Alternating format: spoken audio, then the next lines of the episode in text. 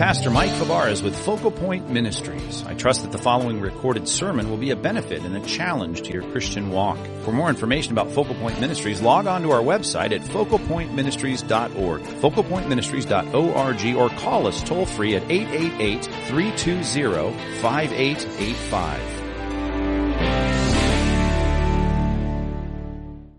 The last time we were together, we started a study of Acts chapter 8. And my study of that chapter led me to entitle our eight part study of this chapter Gospel Advance. Gospel Advance, which sounds real good as long as someone else is doing it, because if I'm involved in advancing the gospel in my generation or my culture, or my office, my neighborhood, it, it, it can be scary. Is a fear inducing kind of thing. As a matter of fact, your last message, Pastor Mike, reminded us of all the cultural pushback that we can get and even persecution that we may endure if we try to advance the gospel in this world.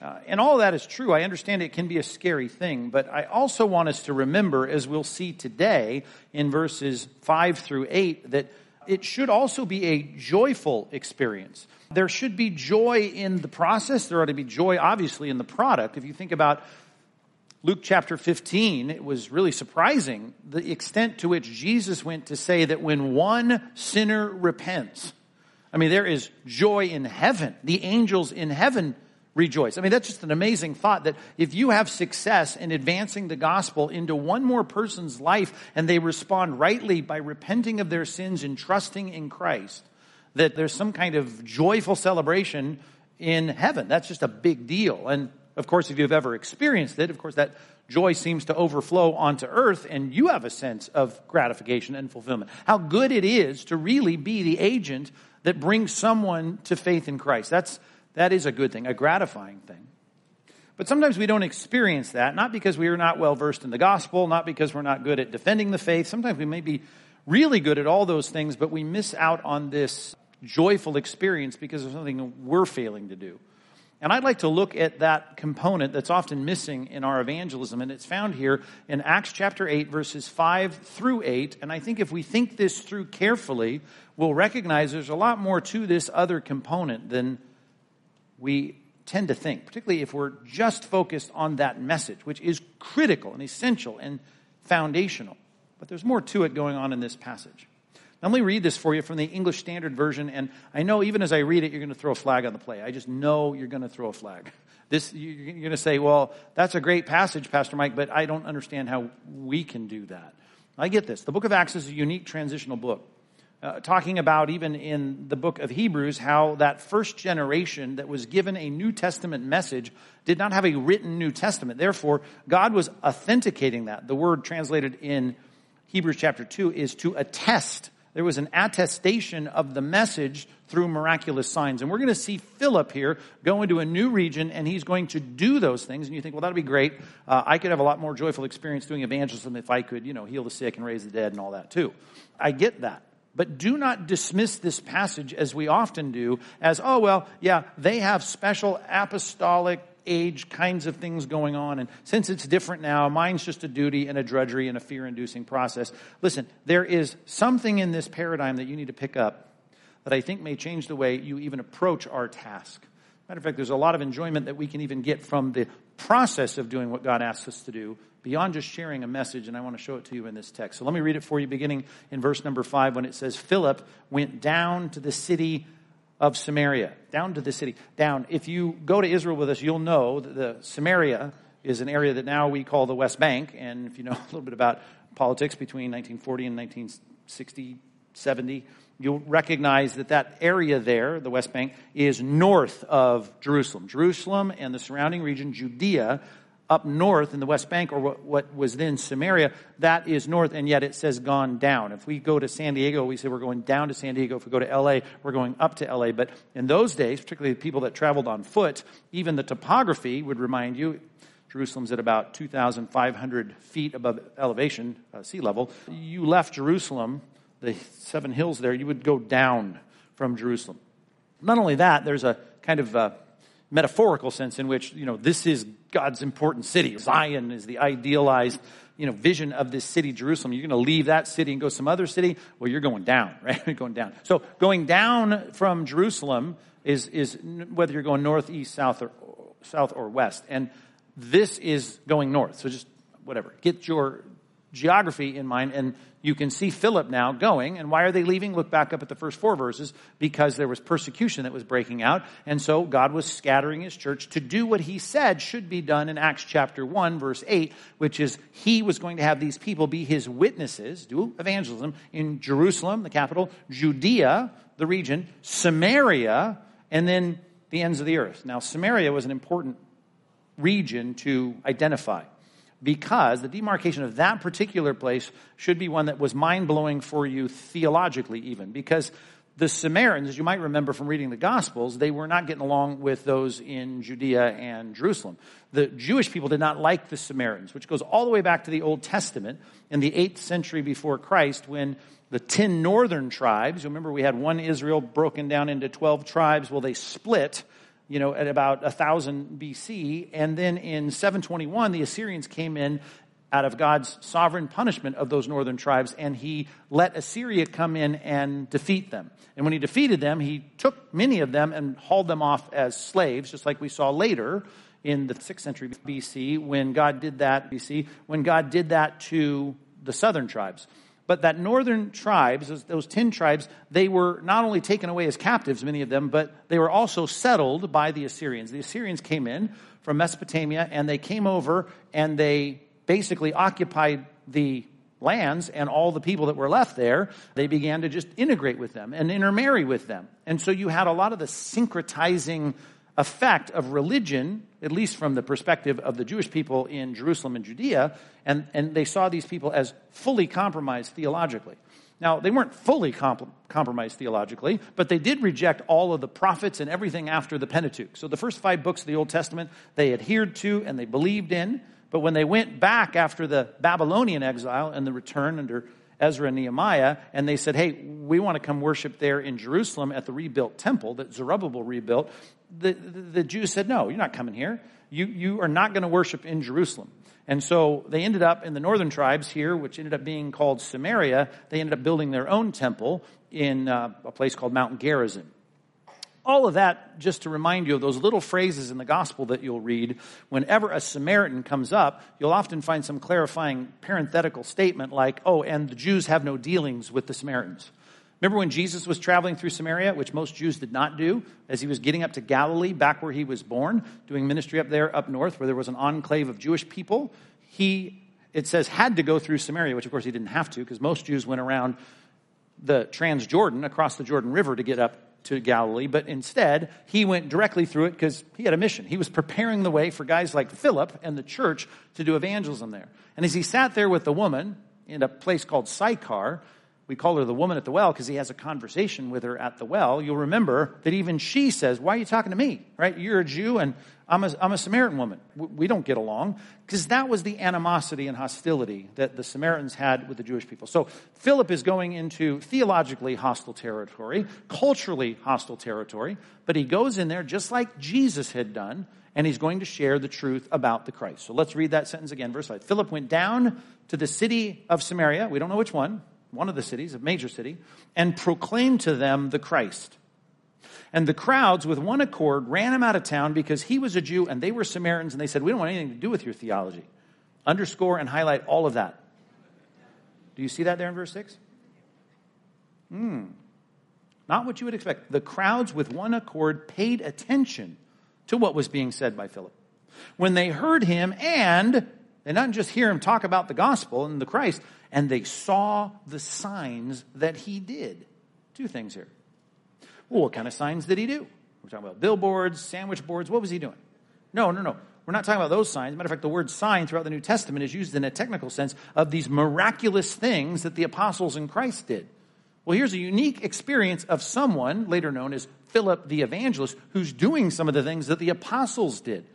Miraculous signs. Like what? Well, the demons, they're always out for the worst in human beings, right? As John 10 says, Satan just wants to steal, kill, and destroy. He wants to mess things up. and I'm on a sidebar here, but if you think about all the things the Bible says Satan wants to do in the lives of people, right, they're all destructive, they're all negative.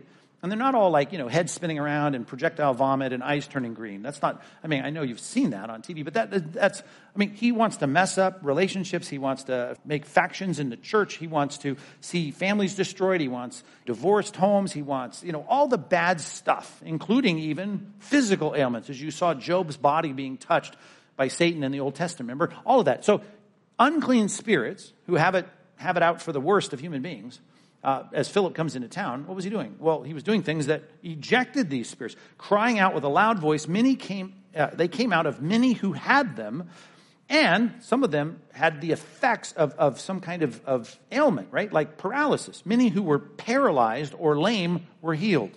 Wow, that's amazing.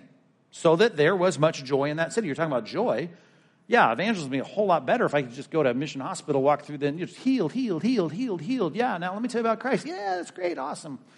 That would be great. But that's not what you can do. I get that. I understand that. But do not miss the paradigm. And the paradigm is there's two things that Philip is concerned with. About people getting their names written in the Lamb's Book of Life, you've got to get right with the Christ. You've got to know Jesus to have that experience. And what surrounded that were signs that pointed to the God who had the grace in Christ to save you. Hey, look at that God. He's a good God. Matter of fact, Fred, that's in a wheelchair, listen, I'm going to pop him out of that wheelchair. There's a good thing that God did. Now listen to me about the Christ, because those two legs that weren't working that now are working are not going to work again because they're going to be laid in a tomb one day. So that is a temporary fix. Even if there were blind people in that town, right? Those eyes that now are seeing that weren't seeing, guess what? Those eyes are not going to be seeing in a matter of decades. But that temporal thing is a big deal. It gets people's attention, and it's a good thing. Any good thing, according to James chapter 1, verse 17, is a gift from God. Anything good, every good and perfect gift comes from God. So when God does those good things, we know this it's God injecting himself into space and time to provide things that are beneficial, that are favorable, that are enjoyable for human beings. And human beings are in a state of rebellion, moral rebellion against God. And when God gives good things to bad people, which is what we all are, we call that in the Bible grace. God gives grace to people. He gives grace to people, and we always think of grace in terms of the ultimate gift of grace, which is eternal life, which is bound up in the message of Christ. You get right with Christ, you get grace, you get to go to heaven when you should go to hell. Hey, guess what? If you're in a messed up world where things in the world are messed up, as he said would happen in Genesis 3, you are morally rebellious, you're going to live in a world of physical rebellion. Even your body's going to rebel against you. He could have walked away and said, Well, that's what you get. You get what you deserve. But instead, from time to time, we see in the Bible even miraculous things where God is saying, I'm reversing all that, in a gracious act of mercy for people. Those are also grace, they're grace on a different scale. Those are two kinds of grace, and they're both good things. You just need to distinguish the two in your minds. Not to poo poo the one, it's just to put it in perspective and that is that there is saving grace or eternal grace, and then there's temporal grace, and that's any other good thing that God happens to do in this world. So let's, number one on your outline, distinguish those two. Distinguish, distinguish eternal and temporal grace. They're all unmerited. We don't deserve anything good from God. But God does good things. And again, you're going to go, wow, I'm throwing a flag on that play right there because I cannot do those things. Maybe they were gifted to do those things, but I'm not a healer. Great, I get that.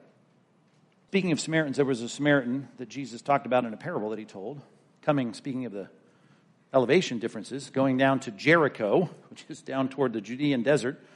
I guess from your direction it's this way, and here's Jerusalem. And if you go there with us to Israel, you'll see we take a bus down a road that was probably parallel or near the road that they would walk on from Jerusalem down to Jericho. It's called the Jericho Road, obviously. And it goes through a lot of elevations and switchbacks and through the crags of the rocks. You can see that if you're a robber, that's a great place to jump out from behind a rock and and rob someone. And that was a dangerous part of the travels in the ancient world. And so Jesus tells a story they could all identify with, saying, Hey, someone was on the road to Jericho. Oh, yeah, that road. I know that road. That's, you better be careful. Watch your back on that road. Yeah. And you know what? A guy gets jumped and robbed. So he gets beaten and robbed and left for dead on the road. And he tells the story. This is the story of the Good Samaritan, but it first starts with two Jewish guys that see a Jewish guy laying in the street and he's bleeding out and he's in pain and he's just been robbed and he's got no money and first you get the Pharisee, you get the Levite, and they're like, eh, don't got time for that. You got a Samaritan that shows up in the story, And he shows up and sees the man who'd been beaten and robbed, and he walks up to him and he goes, Presto changeo, abracadabra, and he's healed. That's the story, right? Is that what happens? Mm, no. I think I remember the story differently. Well, what do you remember about the story? What does the Good Samaritan do? Oh, he does something that I think the wife of the guy that got beat, when she finds out that he was left for dead on the road, is really glad that the Samaritan did. He did something great, gracious, merciful. He takes his wounds and he pours his oil from his backpack or his knapsack or the donkey's bags and he pours it on the wounds and he takes wine, the antiseptic, and pours it on the wounds. He takes bandages and he bandages them up. He puts them on his animal. He takes him to an inn to convalesce. He pays the fee. Of course, the guy has no money on him because he's been robbed. And then he says, listen, guy, if he racks up any other bill or needs anything, I'll be back by this way and I will pay whatever bill he racks up. Hmm, it's amazing. Super gracious. And you know what the Bible says? That we are to go and do the same. And for God in this world, even if it's someone who's sick, though I can't say abracadabra, presto changeo, you're well, I can say, let me do what I can do. And you know what? It's more than what the Levite and the priest did. They didn't do it. Why? Because they didn't want to, as we often say around here, go the extra mile. They didn't want to stay the extra hour and they didn't want to spend the extra dollar, all of which this guy did. And Jesus says, you go and do the same. Go and do the same. Go and do the same. You know what? Philip could go in there where there were people that were paralyzed and say, hey, stand up and walk. You can't do that? What can you do? What can you do is the extension of God's grace in this world to do good things? Well, then that is what you can do, and that is what you ought to do, but you need to know that that is not all you should do. You should do what Philip was doing which is both, because he recognizes one is a gift of grace and it's good, but it's a temporal grace, and then there's another grace, and that grace is an eternal grace. I want you to have that eternal grace. And that distinguishing categorization of these two kinds of graces, very helpful for us to think through. Because some people in their Christianity are just focused on the temporal graces. Matter of fact, some churches are just focused on that. That's what we're going to be about, improving society right? We're going to start hospitals and we're going to feed people and send nets to the people that need them for, you know, their mosquitoes and we're going to dig wells. Listen, all of that's good, but that's not the corporate mission of the church. The corporate mission of the church is to give that eternal grace message, which is Christ and Him crucified and proclaiming that to the nations.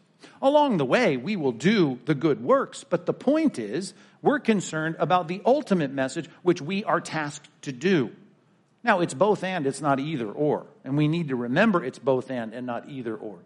But Jesus said, if you really want to look at the value of both, remember this. It'd be better for you, to quote Jesus, to enter life, eternal life, lame, crippled, paralyzed, your feet don't work, than to have two legs that work and to be cast into hell. Better for you to be blind, no sight, right? To have that grace removed from your life and to enter eternal life, right, than for you to have two eyes that can see really well and to be cast into outer darkness. As a matter of fact, he compounds it with this statement, which I know you remember. What would it really, right? I'm using the word really, but this is the rhetorical nature of the question. What would it really profit a person? If he gained the whole world, you want to talk about grace? You want to talk about good things? If he had every good thing possible. I mean, anything that could have happened bad to him, he didn't have because God was so great. He didn't even have a headache. Never had a hangnail if he gained the whole world and lost his soul. And you know the rhetorical answer to that is it really wouldn't be much. I guess it would be kind of a nice life you had, but it's temporal. Now I'm going to make the point it's both and. But when it comes to what's going on here, you do know that in this text, look, look for the response to the gospel. You don't see it. There is going to be some response later, and we know that people are going to have their names written in the Lamb's Book of Life. There was a lot of joy in the city. I'm hoping because some people, like in Luke 15, I hope there were some people that were repentant of their sins. That's the ultimate profound joy. But there was a lot of joy because people were healed.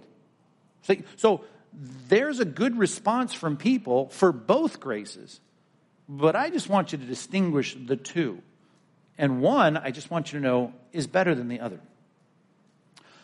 If I were to invite you over to my house this afternoon for a meal, come on over be there about four.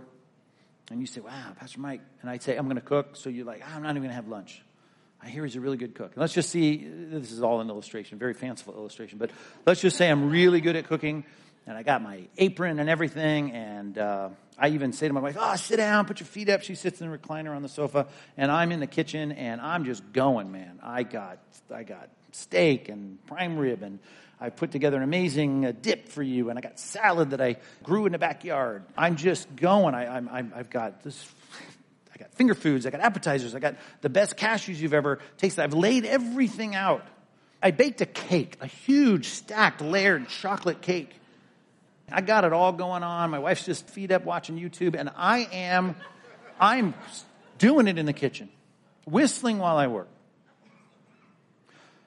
On the way over to my house, you did something really stupid. You got in an argument with a motorcycle gang and you were really dumb and you said things you shouldn't have and you even pulled your car over and you yelled at them and you spit in the face of a couple of them and they chased you down to my house. Well, you get in real quick and I noticed you were kind of going in the, in the front door really fast. I'm like, hey, you're here. It's fantastic. Hey, I got some chips. I got some stuff. You know, enjoy. And you're like, well, I'm getting, getting chased down by the motorcycle gang. They'll be here any second. And I hear the motorcycle gang coming and it just so happened, because I'm really into safety, that I normally wear a bulletproof vest whenever I'm at home. So I've got a bulletproof vest on underneath my apron. And I go for my shotgun behind the door, and I, I can't get to it quite soon enough because these motorcycle guys start coming through the front door. They got their guns out, and they're gunning for you. And I grab the shotgun as I throw myself in front of the bullets, and you duck behind me, and I get a bunch of shots right here in my Kevlar vest as I rack one into the shotgun and blow them all away.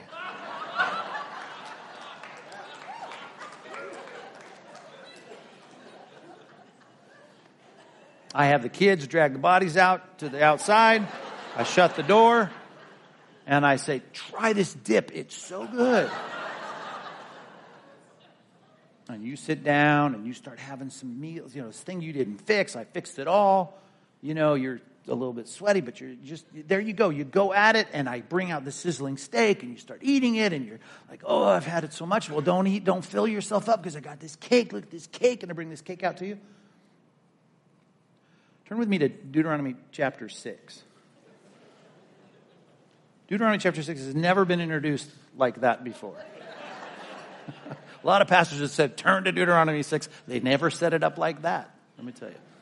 But with that in mind, look at this passage and see if you can't see that all of these things, all of them, need to be kept in view, certainly by you, as you go into this world, knowing the connection between every good and perfect thing coming from God.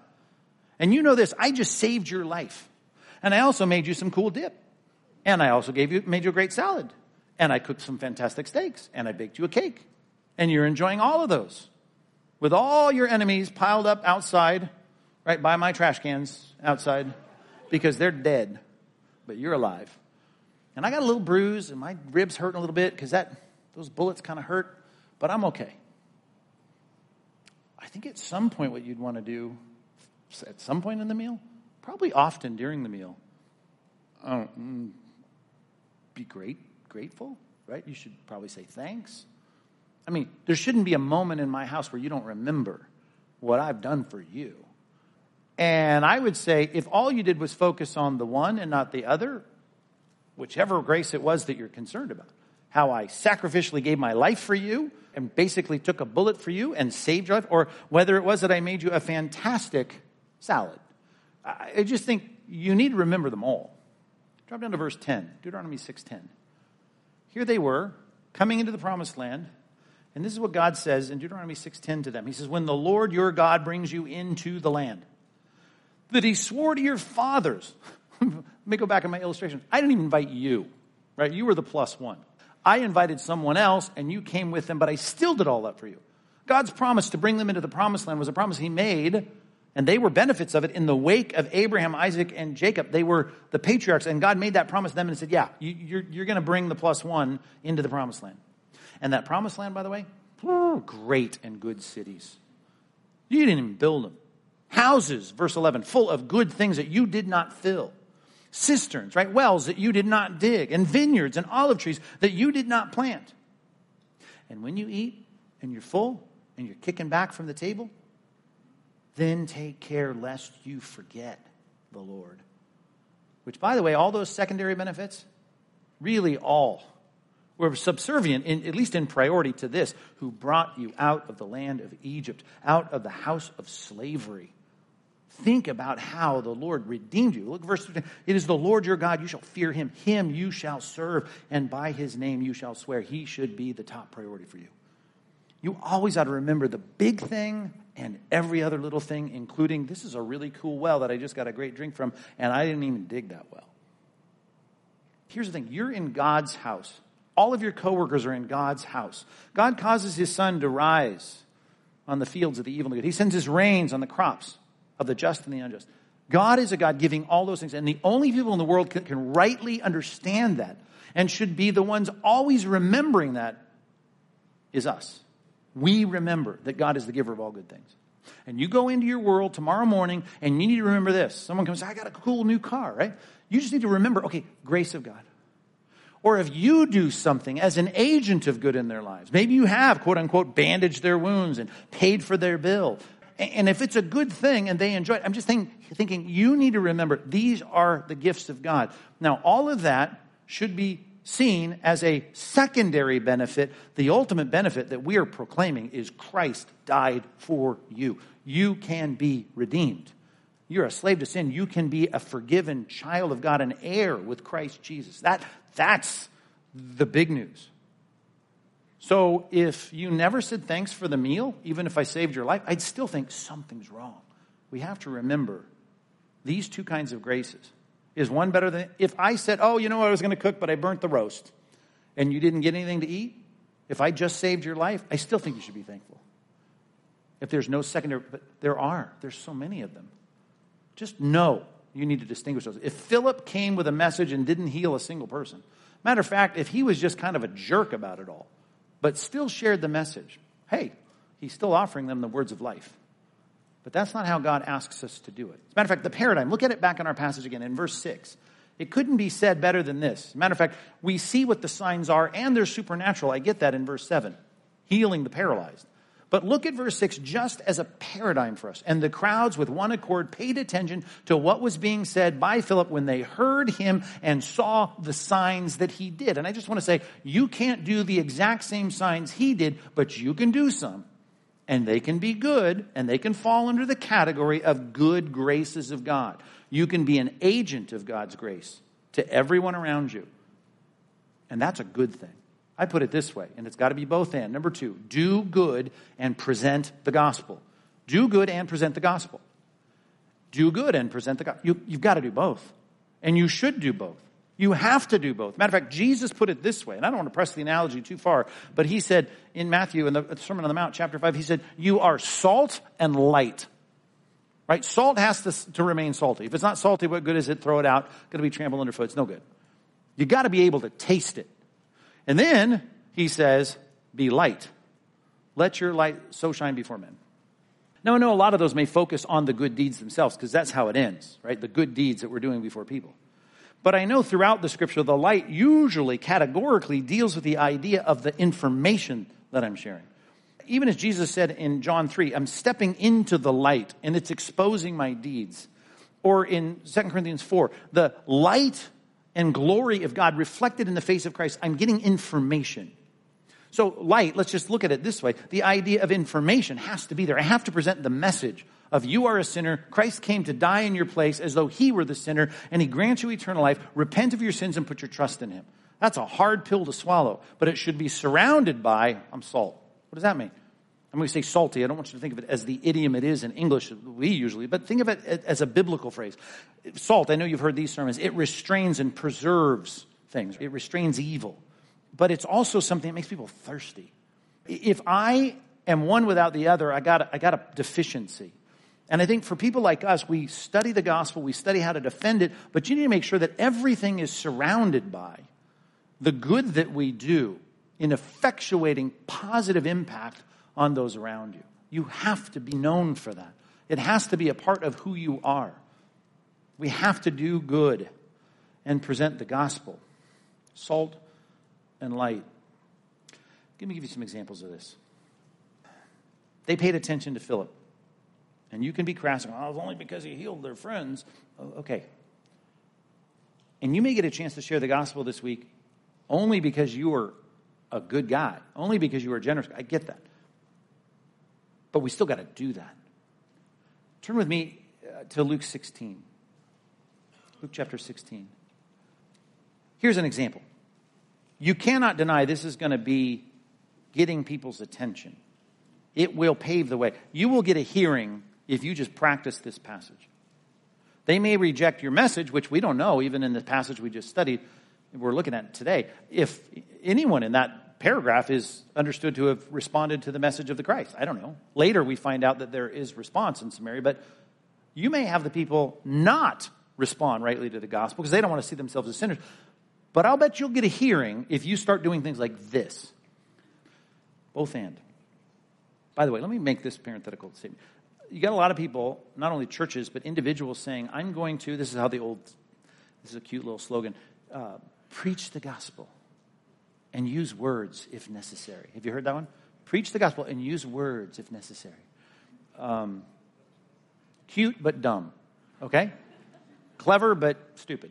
Um, you are not called to preach the gospel with your lives and think, well, it may not be necessary to, use my words. It's always necessary to use your words. But you've got to understand the setting of what we might say preaching the gospel or the secondary benefits or having the grace that comes as a temporal gift to people around us. That has to be done as well. As a matter of fact, it ought to be strategically done. And I know this is going to make you feel a little weird, but let's look at the passage together. Jesus telling a story about the the shrewd, dishonest manager.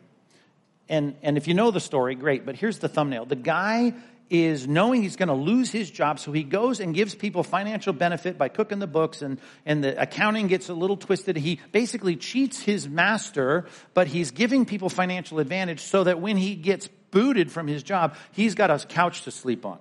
Because if someone saved you $10,000 at work and then said, hey, uh, you know, I need a place to stay this week, and you're like, oh, okay. You just save me 10 grand. Of course. You need to stay with me for a while? Absolutely. That's the parable. Then Jesus, look at verse 8. He says, the master commended the dishonest manager for his shrewdness, not for his dishonesty, not for cooking the books, but for his shrewdness. For the sons of this world are more shrewd, they're more thoughtful, they're more strategic in dealing with their own generation in this illustration than the sons of light. And you should feel the slap. Ow. I guess they're more strategic and thoughtful than we are. And this is a parable about how a guy used finances to make them say yes when he needed a place to stay. Here's the punchline, verse 9. I tell you, make friends for yourselves by means of unrighteous wealth, so that when it fails, there's just a parenthetical when it fails, but here's the so that, so that they may receive you into eternal dwellings. Now, there's a lot packed into that, but let's just unpack it real quick. Unrighteous wealth. Okay, Bible doesn't put a big value on money the way most people do. They idolize it, they want a bunch of it, and we should be content with what we have. If God gives you a lot like Abraham, great. It's a blessing from God, but we should not let it consume us, right? It is the root, 1 Timothy 6, of all kinds of evil. It can be a bad thing. It's used for bad things every day. But one day it's going to fail. And money fails, and we both have the exact same economic status the day we die. You don't take any with you. I don't take any with me. We're both broke at that point. There's no money in my wallet that matters at that point. So money fails. So we're talking about crossing the threshold from this life to the next. And when we cross into the next life, what really matters is whether or not I responded to the call of Christ, which is to trust in God, trust also in me. Jesus said, In my Father's house, there are many dwelling places. If it weren't so, I would have told you. I'm going to go and prepare a place for you. And if I come again, I'm going to receive you unto myself, that where I am, you can be also. So you need an eternal dwelling with me. And you need to trust in God and you need to trust in me. That's great. I want an eternal dwelling. Good. I also now want to take in the meantime my worldly wealth and use it to, as weird as that sounds, make friends so that they can have an eternal, eternal dwelling. I want them to have one so that when it's barbecue time in the kingdom, uh, hey, great, you can come. Because here's the thing I can use a lot of money to do a lot of things in this life, but if I can use it to pave the way to do something about securing them an eternal dwelling, which is going to involve the gospel, which is going to involve presenting Christ, then that would be a good use of my money. And that is all about paving the way. Well, how did the shrewd unrighteous manager pave the way. He gave people an economic advantage. He gave them that. Now, he did it with someone else's money. I'm not saying that you should, with anyone else's money. Don't steal money to give to someone else and say, now let me share the gospel with you. Nope. I want you to take your money and do exactly what this passage says and make friends with that money so that God might enable you to do exactly what he has in view here, making sure those people got a place in the eternal kingdom. And all I'm telling you is if you don't think money gets people's attention, when you are generous with your money with them to give you a hearing about anything, they'll sit there and listen to you talk about politics if you are a generous person with your money. Right? I, I guarantee you. Right? I mean, go and, and skunk the, the waitress with no tip and try and talk to her about anything. Give her $100 for a tip today after, at lunch and see if you won't be able to have a conversation. I mean, it opens doors. And the Bible's very clear about that.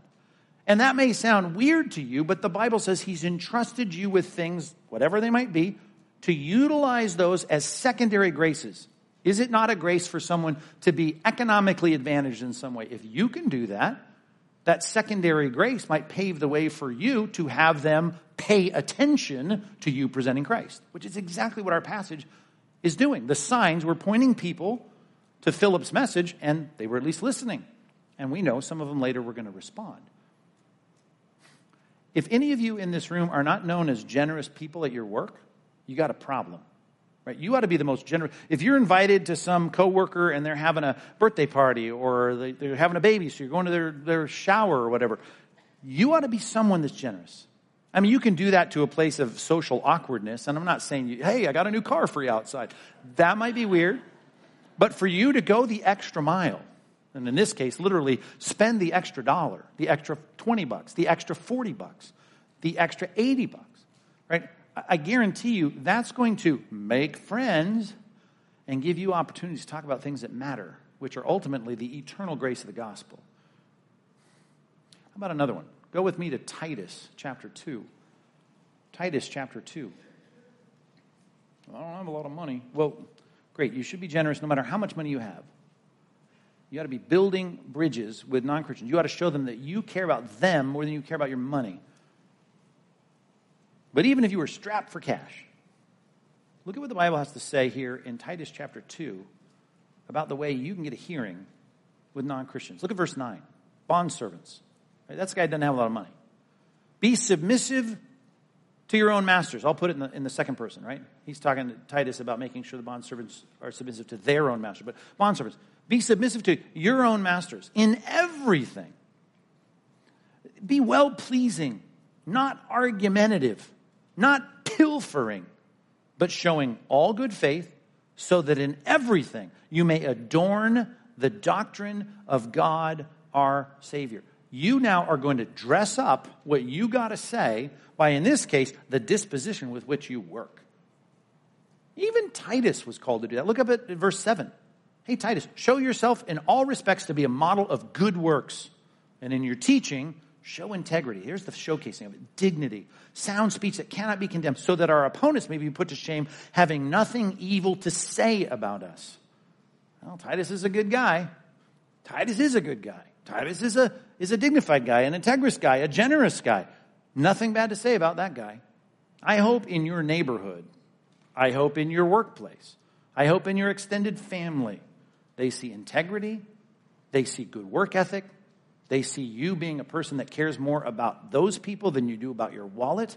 You need to be the kind of person that makes a statement by the good that you do and those things that you provide that are advantages to them, whether it's being a boss, that boss of a great employee, or whether it's the generosity that you provide them, that they can look at you and say, Yeah, I got nothing bad to say about them. As a matter of fact, they're more apt to listen to you because you're a good person than they would someone else who is your counterpart, who may have a good message but has not built any relationship.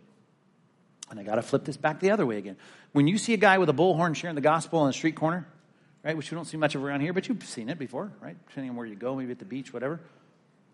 Some of, some of them are heretics. They're saying the wrong thing. Some of them are saying exactly what you know. I know that's true, what he's saying. But a lot of you wince at that because you're like, oh, I don't have any relationship. I don't think they've earned the right to say that. And this is not going to be rejected just because they don't even know these people. Okay, calling someone a sinner and you don't know them, that's a lot harder pill to swallow.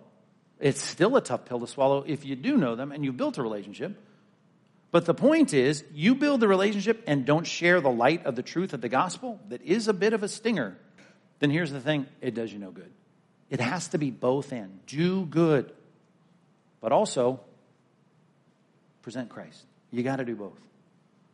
Amos chapter 5, verses 14 and 15. I don't have time to even look at that one, but there's just so much in the Bible about the things that we do, which, by the way, have compounding effects in economy, in, in security, in business, in politics, in society. We can make a positive difference just because we are Christians in our environment, bringing secondary benefits all the time to those around us. Now bring the eternal benefit, the eternal grace of the gospel. All right, verse 8, just quickly, back to our passage 8 8. Acts chapter 8, verse 8. So there was much joy in that city.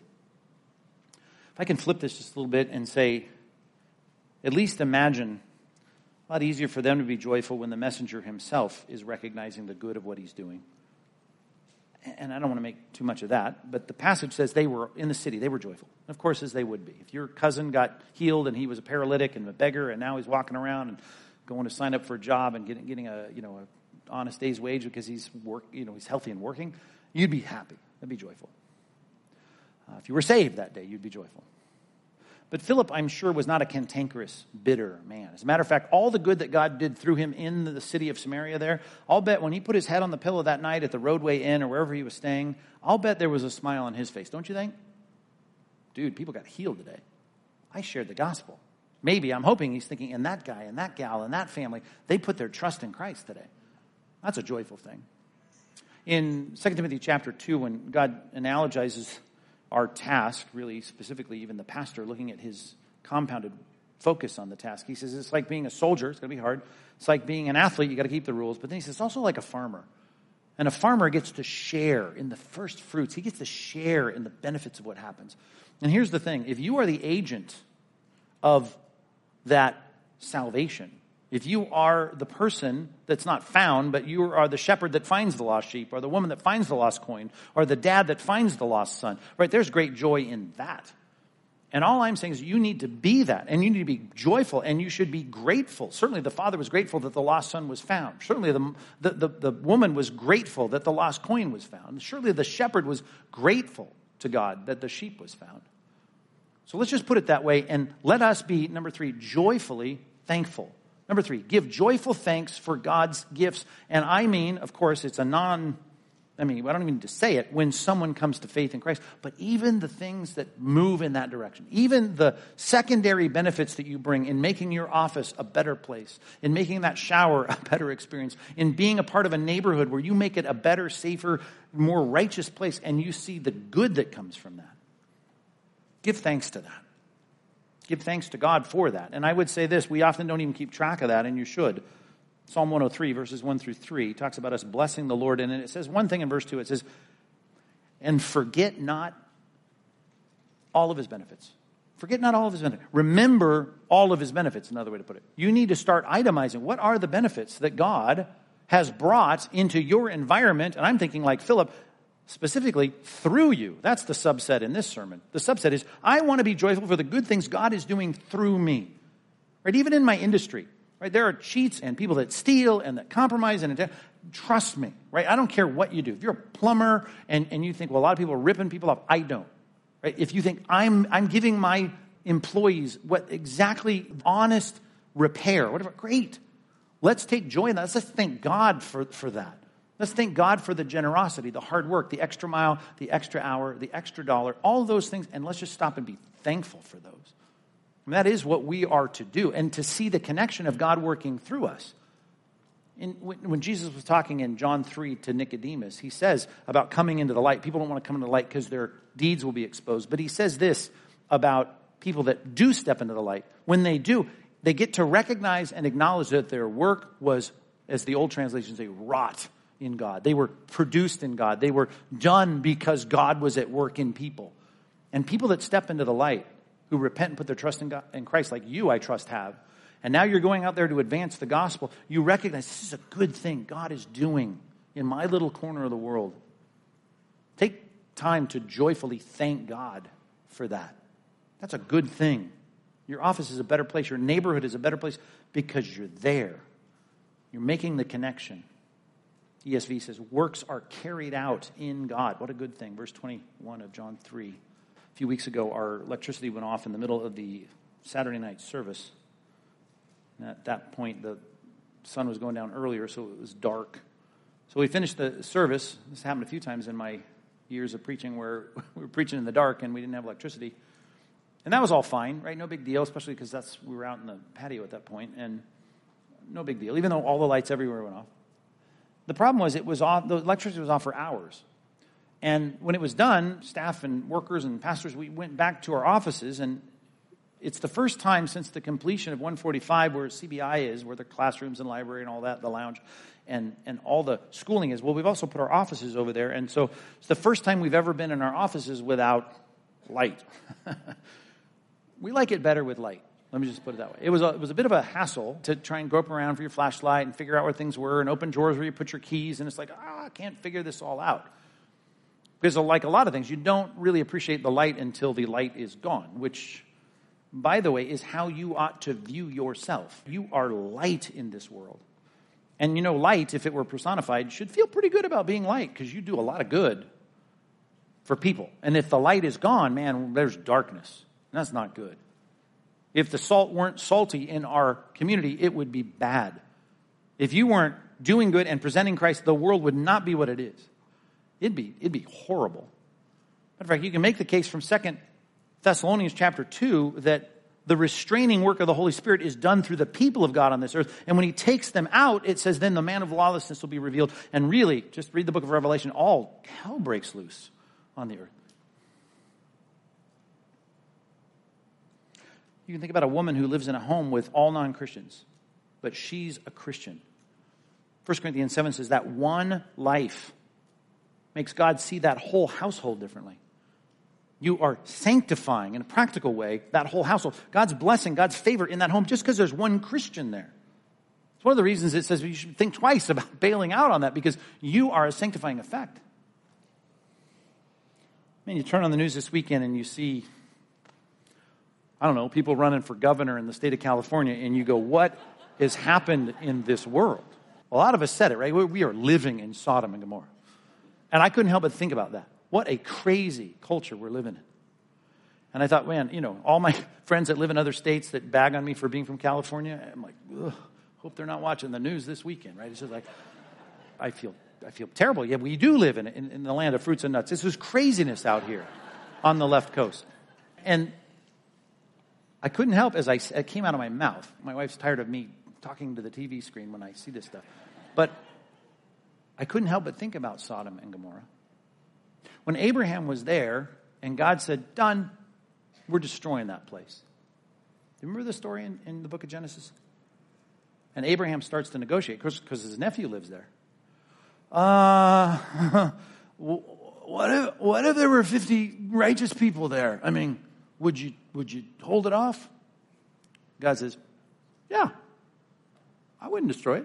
There are 50 righteous people there. And Abraham, uh, you, you, would? So there aren't, um, what about 45? There are 45 righteous people, would you destroy? God says, Yeah, there are 45 righteous people. I wouldn't destroy.